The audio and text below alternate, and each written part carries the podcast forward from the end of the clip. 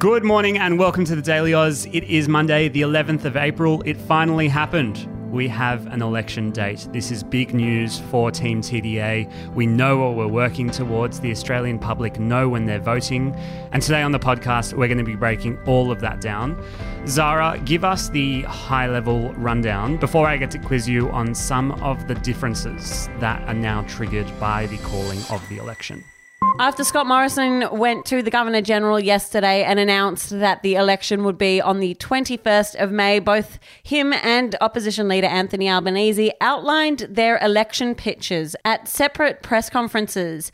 Morrison described the election as a choice between a strong economy and a Labor opposition that would weaken it, while Albanese said, We are a great country, but we are even better if we have a better government. To international news now, and Pakistan's Prime Minister Imran Khan has been removed from office after losing a no confidence vote in his leadership. It came after Pakistan's Supreme Court ruled that Khan had acted unconstitutionally in blocking a previous attempt at a no confidence vote by dissolving parliament. Khan is the first Pakistani PM to be removed via a no confidence vote. UK Prime Minister Boris Johnson has visited Ukraine's capital of Kiev to tour the city with Ukrainian President Volodymyr Zelensky. Johnson pledged new military assistance, including 120 armoured vehicles, an anti ship missile system, and an extra $670 million loan. And today's good news, let's kick off the good news of the week with a sports one. Over the weekend, the Adelaide Crows won their third AFLW Premiership, beating the Melbourne Demons by 13 points, and the Sydney Roosters have taken out the NRLW Grand Final after beating the St George Illawarra Dragons 16 to 6.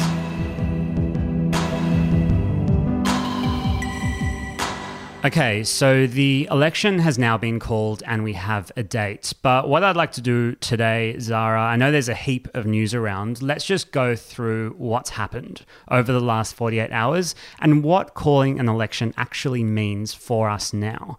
So, you and I had a very good idea that the election was going to be called yesterday, and it all started on Friday. What happened? Yeah, so there were two main reasons why people thought that the election was going to be called on Sunday. And the first was that a lawsuit challenging Liberal pre selections in New South Wales, so that was including the pre selections of MPs like Alex Hawke, who is a close ally of the Prime Minister, Susan Lee, who's the current Environment Minister, that was dismissed by the High Court on Friday. And so that decision meant that the Prime Minister, who had intervened to help with those pre selections, was now free to call the election because there weren't these things up in doubt or in front of the courts. And then the second reason why we knew an election election was imminent was because of a video released by Prime Minister Scott Morrison on Saturday. And that was a very almost presidential like video that focused on the Prime Minister and everything that he believed the coalition had delivered over their years in government.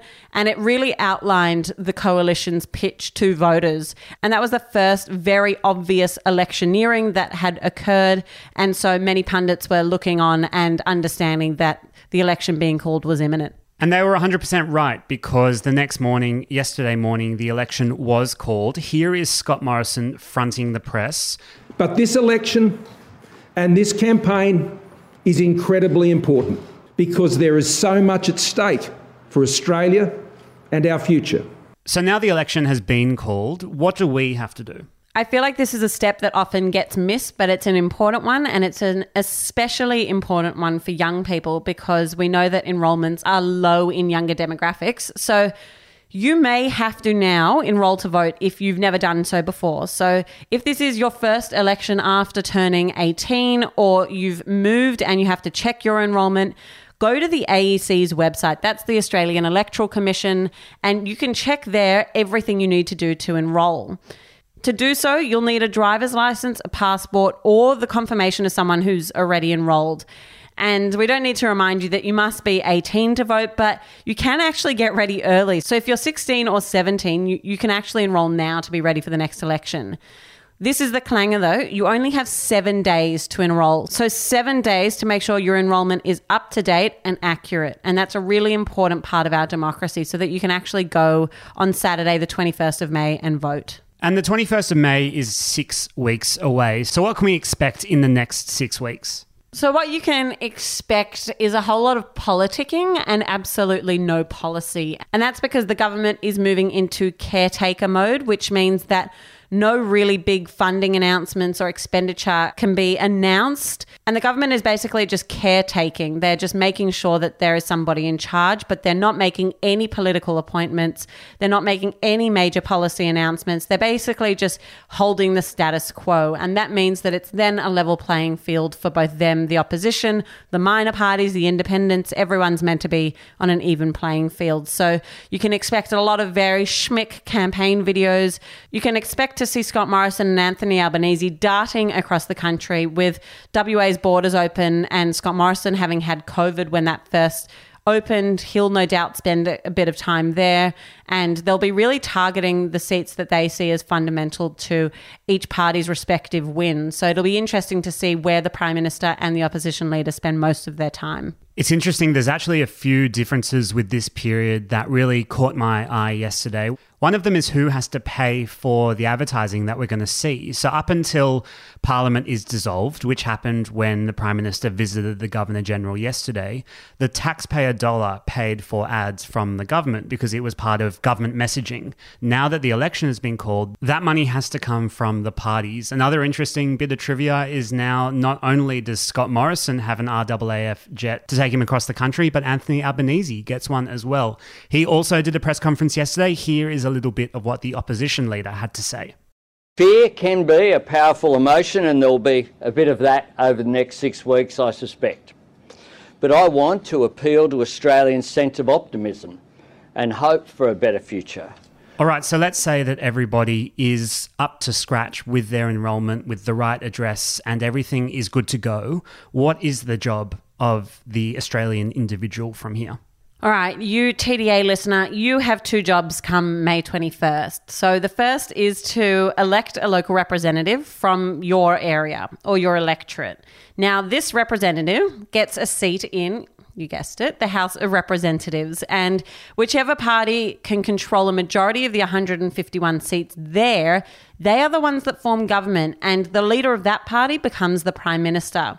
So voting for your House of Representatives representative is really important in determining who the government will be. And another thing to add here is that you're not actually voting for the prime minister unless you are voting in the seat of Cook or in Grayndler. So that's Scott Morrison's seat and Anthony Albanese's seat. If you're in any other seat, you are voting for a representative who will go to Canberra and represent you there. But they aren't necessarily, again, unless you're in those two seats, going to be the Prime Minister.